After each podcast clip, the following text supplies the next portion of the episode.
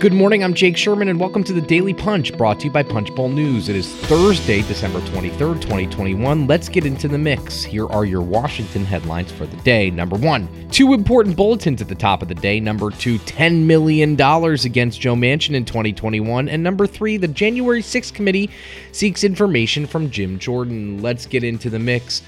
There are two big stories at the top of this morning and the top of this morning's Punchbowl News. One, the Supreme Court will hear arguments on January 7th on Joe Biden's vaccinate or test policy for big businesses.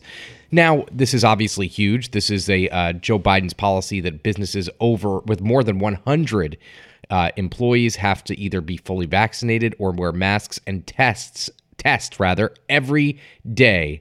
Uh, the AP puts it this way: a three-judge panel in the Sixth U.S. Circuit Court of Appeals in Cincinnati ruled two-one on Friday that vaccine or test regime for workers at large companies could take effect. The plan requires workers at larger companies to be vaccinated or wear face masks and get tested weekly. The requirement could affect some 84 million U.S. workers. Now, um, this has been challenged, and the High Court will also hear arguments over a rule November 5th by the Centers for Medicare and Medicaid that applies to a wide range of healthcare providers that receive federal Medicare or Medicaid funding. It requires their workers to receive the first dose of the vaccine by December 6th and be fully vaccinated by January 4th. It was projected to affect more than 17 million workers and 76,000 healthcare facilities.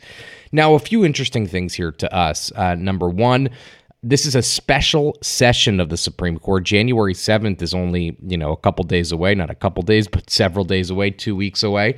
Um, so this is going to be uh, some uh, early 2022 action at the Supreme Court. It signals to a lot of the Supreme Court watchers that uh, quite clearly the Supreme Court is interested in getting this cleared out or getting this heard uh, with speed. Um, so we have to imagine that this will be at least, obviously, it'll be heard on January 7th, and presumably it'll be solved shortly after that. Number two, in this subcategory of the top headlines of the day, more members of Congress have COVID. Number, number one, and perhaps most importantly, House Majority Whip Jim Clyburn, the number three House Democrat from South Carolina, announced late Wednesday that he has COVID. Clyburn is 81. He had an inconclusive test before his granddaughter's wedding, missed the wedding, and ended up testing positive. He didn't receive his results for 56 hours. Quite honestly, that's shocking. Um, because uh, uh, most places these days get you uh, P- you could find PCR tests that get back in 24 hours or less. Um, in DC, there are places you could pay to get it back in a, in one hour. Um, now, listen, Clyburn is the chair of the Coronavirus Select Committee, so I got to imagine that he's going to have some questions about not receiving his results for 56 hours. Clyburn is uh, he's very senior. Um, he's very senior in the House Democratic leadership. Uh, he says he's asymptomatic as of now. Jan Schakowsky, 77 year old Democrat from Illinois, announced she and her husband have tested positive. Now, again, we've said this in the last couple days, but we're lucky that Congress is out of session right now because Omicron is spreading obviously quite quickly, even though it's not. Uh, studies are continually showing, continuously showing that the Omicron variant is not as uh, severe, but it's definitely quite transmissible. So we're lucky that Congress is out of session. The Senate's out until January 3rd, the House until January 10th. Number two story of the day the millions against Joe Manchin. Now, uh, we love using congressional recess to kind of uh, uh, dig into public records, dig into things that we otherwise don't have time to dig into. And there has been $10 million spent on West Virginia broadcast cable and satellite TV and radio directly targeting Joe Manchin. Now, we did not. Um, we didn't include ads that were like kind of targeting Manchin. We only included ads that were targeting Manchin directly. They were targeting him on everything the BBB, nominations, voting rights, filibuster, everything. Now, 10 million's a lot of dough. It's a lot of dough in a state like um, West Virginia, especially in an off year. I mean, they pressured him on again on things like the For the People Act, David Chipman's nomination as ATF director, the Freedom to Vote Act, paid leave, medical leave, childcare, home care, rising inflation, and more.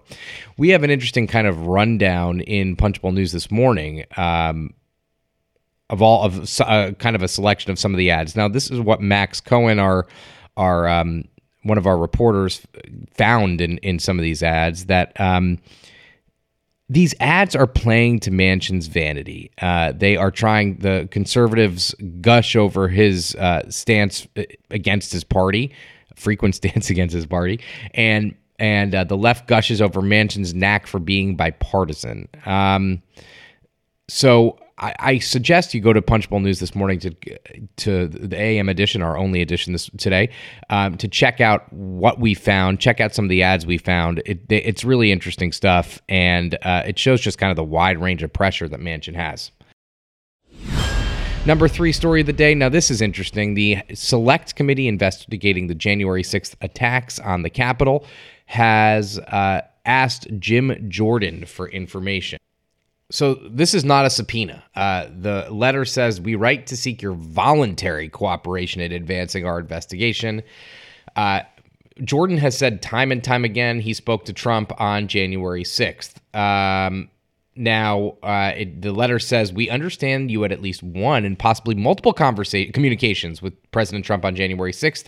We'd like to discuss each such communication with you in detail, and we also wish to inquire about any communication you had January 5th or 6th with those in the Willard War Room, the Trump legal team, White House personnel, and others involved in organizing or planning the action strategies for January 6th.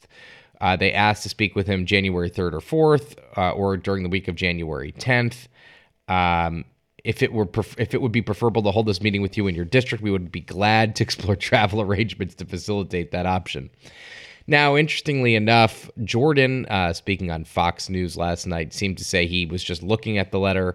Uh, th- it's important to note this is not a subpoena, and this is the second such um, request for cooperation, let's say, from the committee to a House Republican in recent days. They also asked to talk to Scott Perry of Pennsylvania, another close ally of Trump, close ally of Mark Meadows.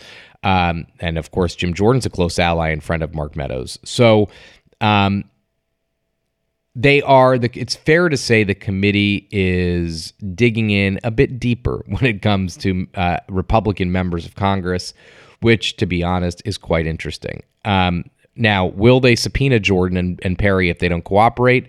We'll have to see. Um, subpoenaing a member of Congress by uh, the subpoena of a member of Congress by a congressional committee is, let's say, quite interesting uh, uh, and would be uh, an interesting twist. And we, frankly, we expect that if if they don't cooperate.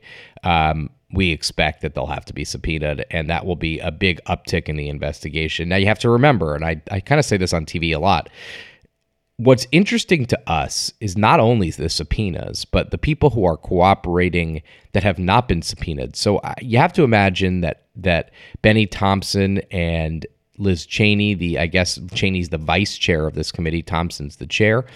Um, that they are uh, asking for information that in many cases they know the answer to. They know some of these communications. They know what some of these people were up to because they have um, they have a lot of they have the data. They have people who are cooperating. They have people who have kind of mapped out the um, the uh, communication and the actions from January sixth. So we'll have to see in the coming days what, in the coming weeks, frankly, what um, what the committee does vis-a-vis subpoenas. And with that, leave us a rating and review. You could subscribe to Punchbowl News at punchbowl.news. Have a great day and stay safe.